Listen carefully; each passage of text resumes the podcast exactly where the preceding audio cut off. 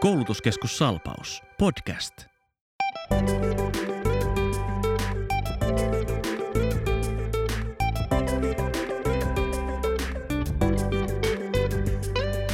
Tervetuloa Salpauksen työelämäpodcastin pariin. Minä olen Otto Ripatti ja tässä vieressäni on opetusalajohtaja Henna Erkamo.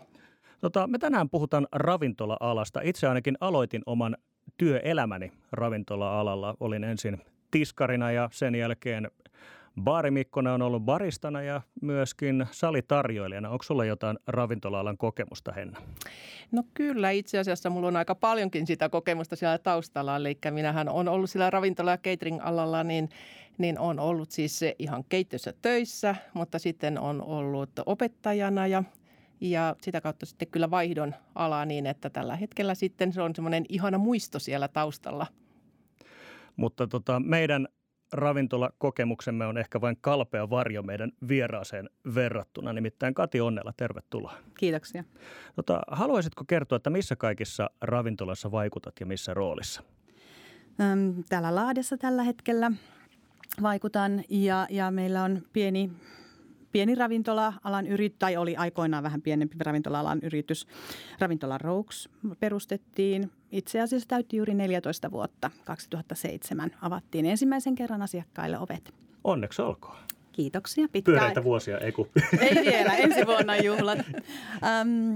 Ja pikkuhiljaa se on sitten siitä laajentunut. 10 vuotta pyöriteltiin Rouksia ihan omana ravintolaan ja sitten todettiin, että olisi ehkä aika olisi kypsä miettiä sitten laajentumista. Me haluttiin semmoinen pieni, vähän bistrotasoisempi pikkusisko ravintolalle ja sitten avattiin Bistro Popot tuohon Lahden keskustaan Lanun aukiolle ja sitten siitä pikkuhiljaa taas mietittiin, että aina vähän himoittiin tuonne satamaan pääsyä ja mietittiin siellä kaikenlaisia liikeideoita, että mitä siellä voitaisiin tehdä, kunnes tuli tämä tilaisuus sitten siirtyä entisen Kasselin tiloihin tuonne Lahden satamaan. Ja sitten me avattiin keskelle korona-aikaa Bistro Kokka. Se oli rohkea veto ja mitä se kokka on lähtenyt liikkeelle? Oikein hyvin kiitoksia. Tehtiin aikamoinen muodonmuutos sille. Se oli vähän vanhempaa kaliberia ravintola, jo 20 vuotta täyttänyt ja vähän sen aikainen oli vielä vähän retrofiiliksellä oli tämä sisustus siellä ja me tehtiin siihen aika selkeä muodonmuutos ja trendikkäämpi moderni ruokaidea sitten. Ja itse asiassa sen jälkeen vielä koronasta eteenpäin, niin sitten me avattiin nyt sitten viime marraskuussa vielä 4. toimipiste nimeltään Soppakeittiö ja valmistetaan siellä vähittäiskauppoihin sitten näitä meidän tällä hetkellä keittoja. Eli hyvin monesta kulmasta tätä alaa lähestyt ja tosiaan nyt kun mainitsit, että 14 vuotta on ravintola Rouks ollut pystyssä, niin kuinka paljon ravintola-ala on sun mielestä muuttunut tämän aikajänteen sisällä? Aika paljon. Me avattiin silloin. Se oli juuri sitä ensimmäisenä, oikeastaan Aallonharjalla oltiin menossa siinä keittiömestareiden ja yrittäjävetoisen ravintolatoiminnon avausta. Sen jälkeenhän sitten Helsinkiin on tullut kymmenittäin yrittäjä-keittiömestarivetoisia ravintoloita ja me oltiin sitten täällä Lahdessa myös siinä ensimmäisten joukossa. Että se oli semmoinen ehkä murrosaika. Sitä ennen voimakkaammin vaikutti ketjut ja tämmöiset suuremmat yritysryppäät. Että yksityisiä ravintoloita oli jonkin verran, mutta vähemmän. Nykyäänhän se on vähän toisin päin tämä tilanne, että yksityisiä ravintoloita on aika paljon ja sitten muutama suurempi ketju tällä hetkellä Suomessa. Se on ehkä semmoinen suurin tässä yrityskentässä. Sitten ruokakulttuurihan tietysti on muuttunut aikojen myötä ja maailman auki ja matkustus tuonut lisää trendejä maailmalta, niin kyllä tämä on aika laillakin muuttunut, voi sanoa juurikin raaka-aineiden ja muun kanssa. Että kovasti on nähty ja koettu. Olisin Kati vielä sulta kysynyt siihen, puhuit tästä soppakeittiöstä, minkä olette nyt tehnyt, niin miten se on lähtenyt alkuun? Mistä se sai alkunsa ja miten se on lähtenyt eteenpäin, koska tähän perustitte sen tähän keskelle koronaa? Joo, se oli meidän korona-ajan tuote. Eli silloin, kun ravintolalle tuli lockdowni maaliskuussa, ja tietysti siinä normaalit sopeutustoimenpiteet, mutta sen jälkeen, että pelkät sopeutustoimenpiteet ei riitä, että kyllä meidän täytyy saada lisää liikevaihtoakin, että pystytään kattamaan niitä kuluja. Sitten mietittiin siinä hyvinkin nopealla, olisiko me nyt viikko, niin mietittiin sitten yhteistyössä näiden paikallisten kauppiaiden, lähinnä citymarkettien kanssa, että mitäs jos tuotaisiin jotain ravintolatasotuotteita sitten vähittäiskauppaan. Ja se sitten yhdistettiin 3 keittiön jäähdyttimet ja kylmäkaapit ja kaikki mahdolliset keittiölaitteistot yhteen paikkaan ja mietittiin siellä, että ehkä kivoin, mukavin juurikin talviajan tuote on vielä sitten keitto. Ja se sai hurjan hyvän lähdön ja keittoja myytiin sitten sen lockdownin ajan kaupoissa, kunnes ravintolat sitten avautui ja todettiin, että meidän resurssointi keittiöissä ei riitä niiden keittojen valmistamiseen, koska sitten myöskin asiakaspaine oli suuri joka ravintolassa. Ja se jouduttiin jättää vähän kesken. Ja alettiin hakemaan uusia tiloja. Todettiin, että tarvitaan uusi keittiötila siihen tarkoitukseen. Ja marraskuussa sitten löydettiin tila ja avattiin saman tien sitten uudestaan tämä keittiöjen vähittäismyyntikaupoissa. Tämä on tosi kiinnostava nosto senkin takia, että varmaan kukaan ei voi kieltää sitä, että ravintola-ala on yksi niitä aloja, jotka on tämän koronan takia saanut kaikkein eniten siipeensä. Mutta samaan aikaan niin se kehittää uusia liikeideoita, uusia tuotteita. Yksi, mikä tulee äkkiseltään mieleen, niin Henri Alen taas Helsingin puolella, joka on paljon julkisuudessakin tästä puhunut, niin heillä oli tämä maailman nopein Karjalanpaisti. Mitä he teki siellä? Siellä oli joku rallikuski toimittamassa sitä ympäri. Ja susteli sen nopea auto. Niin oli. Kyllä. Mutta tämmöisiä asioita myöskin kriisin keskeltä kumpuaa, että tietysti olisi se mukava, jos niitä voisi rauhassa miettiä ilman niitä kriisejä, mutta niin kuin tässä tilanteessa, missä eletään, niin joka tapauksessa. Ja nyt kun tästä koronasta puhutaan, niin miten itse näkisit, että tämä korona muuttaa ravintola-alaa? No muuttaa nimenomaan takeaway-tuotteiden kysyntä ja tulee olemaan voimakasta myös jatkossa. Eli haetaan siihen kotikokkaukseen vähän niin kuin vaihtelevuutta ja myöskin sitten vähän ehkä haetaan ehkä fainimpaakin. On tietysti ihan perus takeaway-tuotteet, mitkä on helppoja saada ympäri Suomen, mutta sitten myöskin juurikin Helsingissä meilläkin on, joka ravintola tekee tällaista esivalmisteltua ruokaillallista, 3 ruokalain illallista, joka sitten ohjeiden mukaan valmistetaan kotona loppuun. Eli haetaan niin kuin vaihtoehtoja siihen kotiruualle ja vaihtoehtoa myös nyt sitten turvallisuusnäkökulmista vaikealle ravintolakäynnille. Että tämä tulee olemaan kyllä varmasti sellainen tulevaisuuden tuote, mihin kaikkien kannattaisi jonkin verran panostaa, että kehittäisi tuotteita, jotka on niin kuin helposti saatavana myös kotiin. Myös sitten erilaiset kuljetustoiminnot on nousseet nyt hienosti, että kaiken näköisillä värkeillä saa ruokaa kotiin nykyään.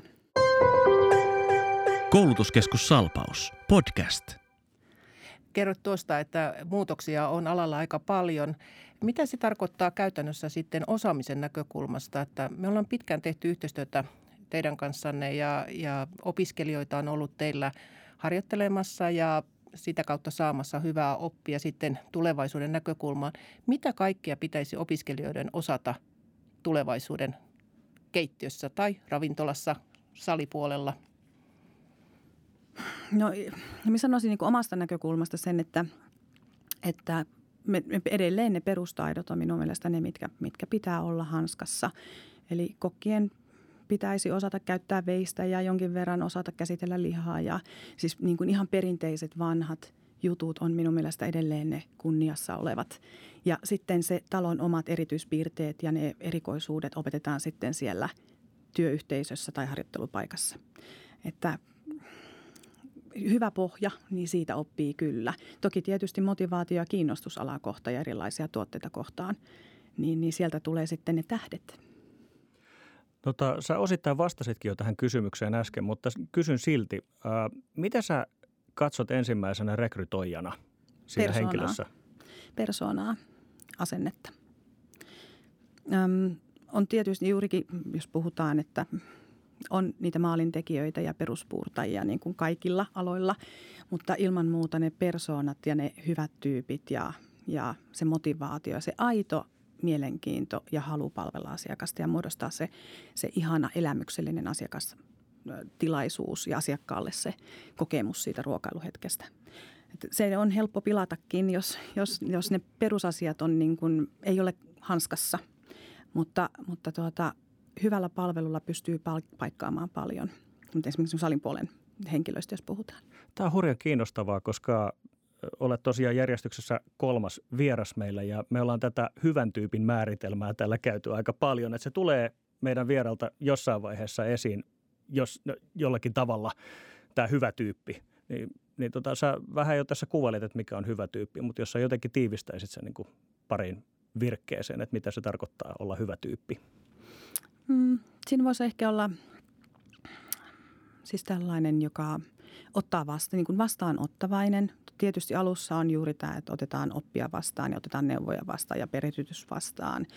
Ja sitten myöskin ollaan itse innovatiivisia ja aloitteellisia. Ja jossain vaiheessa tehdään sellaista testiä, että minä vilkaisen, että tuolla on lattialla roska, että katsotaan kuka sen nostaa. Eli siis, että se lähtee ihan pienistä jutuista. Ja sellaisella potentiaalisella persoonalla, niin on sitten kyllä ura auki ihan minne tahansa. Et niin kuin, se ei välttämättä ole se koulutuksellinen niin kuin erikoisosaaminen. Tietysti jos puhutaan leipureista tai kondittoreista, joiden perusosaaminen on jo koululähtöistä.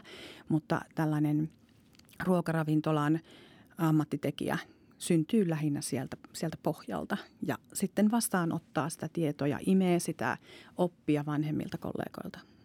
Sitä kautta minun mielestäni tulee se huippuammattilainen. Koulutuskeskus Salpaus, podcast. Kati Onnella, onko ravintola-alalla tulevaisuudessa töitä? Aina on töitä ravintola-alalla.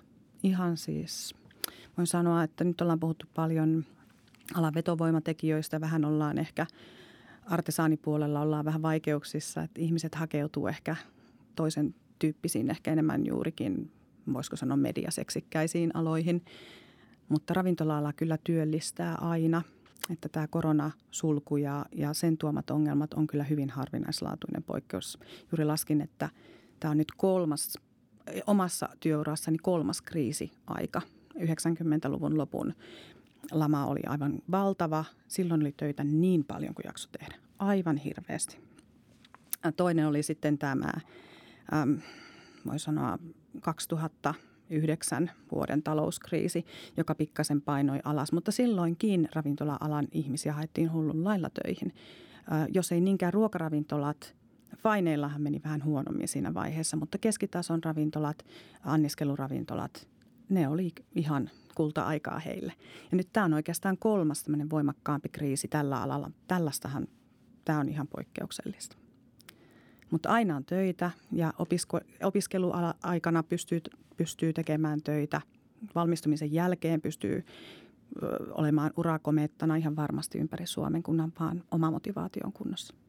Kati, jos joku tällä hetkellä miettii sitä, että onko ravintola-ala tulevaisuutta, niin mitä sanoisit heille? Mitä siellä ravintola-alalla on sellaista, mikä on sitä vetovoimaisuutta ja miksi sinne alalle kannattaa hakeutua? Tämä on oikeastaan, tämä menee vähän sitten juurikin, tämä on ehkä sitä persoonakysymystä. Eli pitää tietenkin olla, ehkä yksi sellainen asia, mitä me pikkasen peräänkuunneltaan myös alan ihmisiltä, on sitä omaa ammattiylpeyttä ja ylpeyttä siitä, että oikeasti hei, minä osaan tehdä tätä työtä ja saa aitoa iloa itse siitä, että antaa asiakkaalle sen ihanan elämyksen tai että se ruoka on ihan maailman parasta ja valitsit juuri oikean viinin.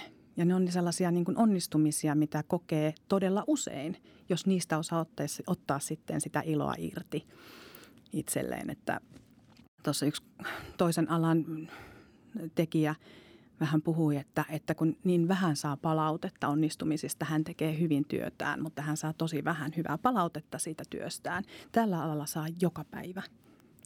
Asiakkaat antaa suoraa palautetta. Toki tietysti tuleehan sieltä myös kehittävääkin palautetta. Ja toivottavasti myös esimiehet osaa antaa sitä kiitosta ja onnitteluita hyvästä työstä. Rupesin itse miettimään, että olen muutamaakin työtä ehtinyt elämässäni tehdä ja kyllä ravintolatyö oli sellaista, että siellä kyllä päivät kului nopeasti. Kyllä, aina saa kulumaan nopeasti. Ja kyllä. Sitten varsinkin, jos on vähän säpäkämpää menoa, niin siinä ei paljon kelloa ehdi katsella. Kyllä, että erityisesti jos niin sanotusti kasetti kestää kiireen. Juuri näin.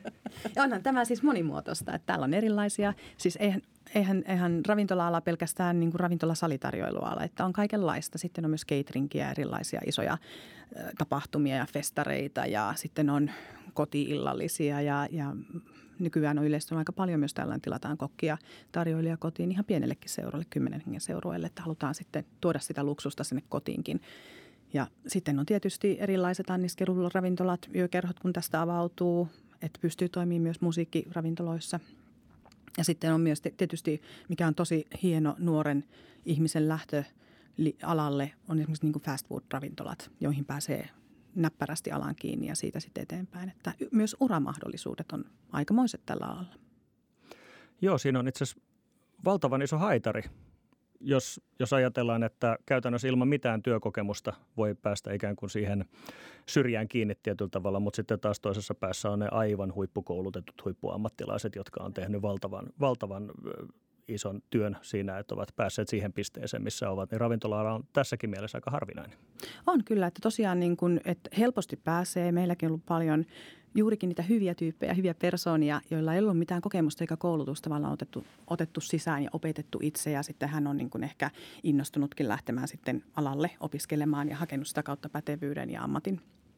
Mutta sitten taas tosiaan siellä toisessa päässä, kun lähtee sitten, jos juuri on motivaatiota ja kiinnostusta kehittää itseään, niin sitten voi lähteä ihan sieltä peruskesätyöduunista tarjoilijakoulutukseen, siitä sitten esimieskoulutukseen, siitä voi sitten ylentyä tai hakea esimerkiksi sommelierikoulutukseen tai baarimestarikoulutukseen ja sitä kautta päällikköpaikoille. Sommelierin ja keittiömestarin ammattitutkinnot on äärimmäisen arvostettuja tällä hetkellä. Ja tämä on ihana nähdä, että myös se viinikulttuurin arvostus Suomessa on noussut. Jos ette usko, niin menkää Popotiin. Tervetuloa kaikkiin vaan. Kaikkialla hyvät viinit.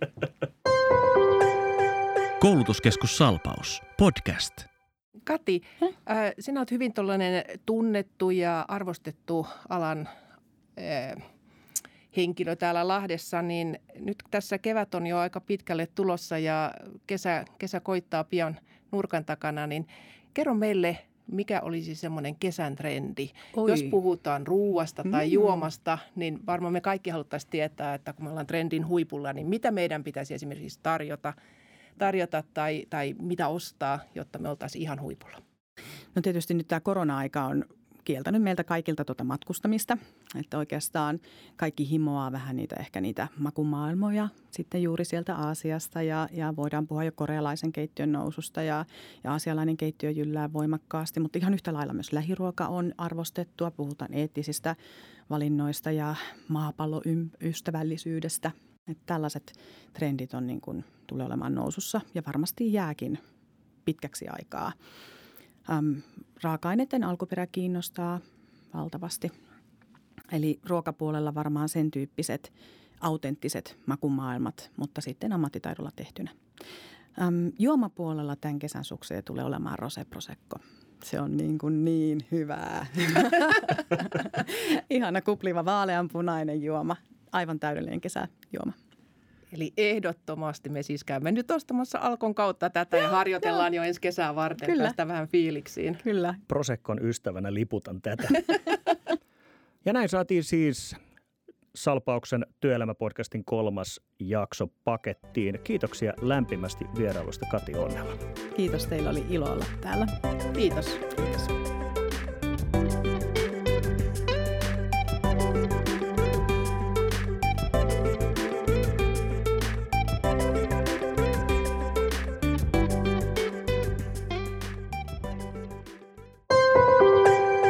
Salpaus.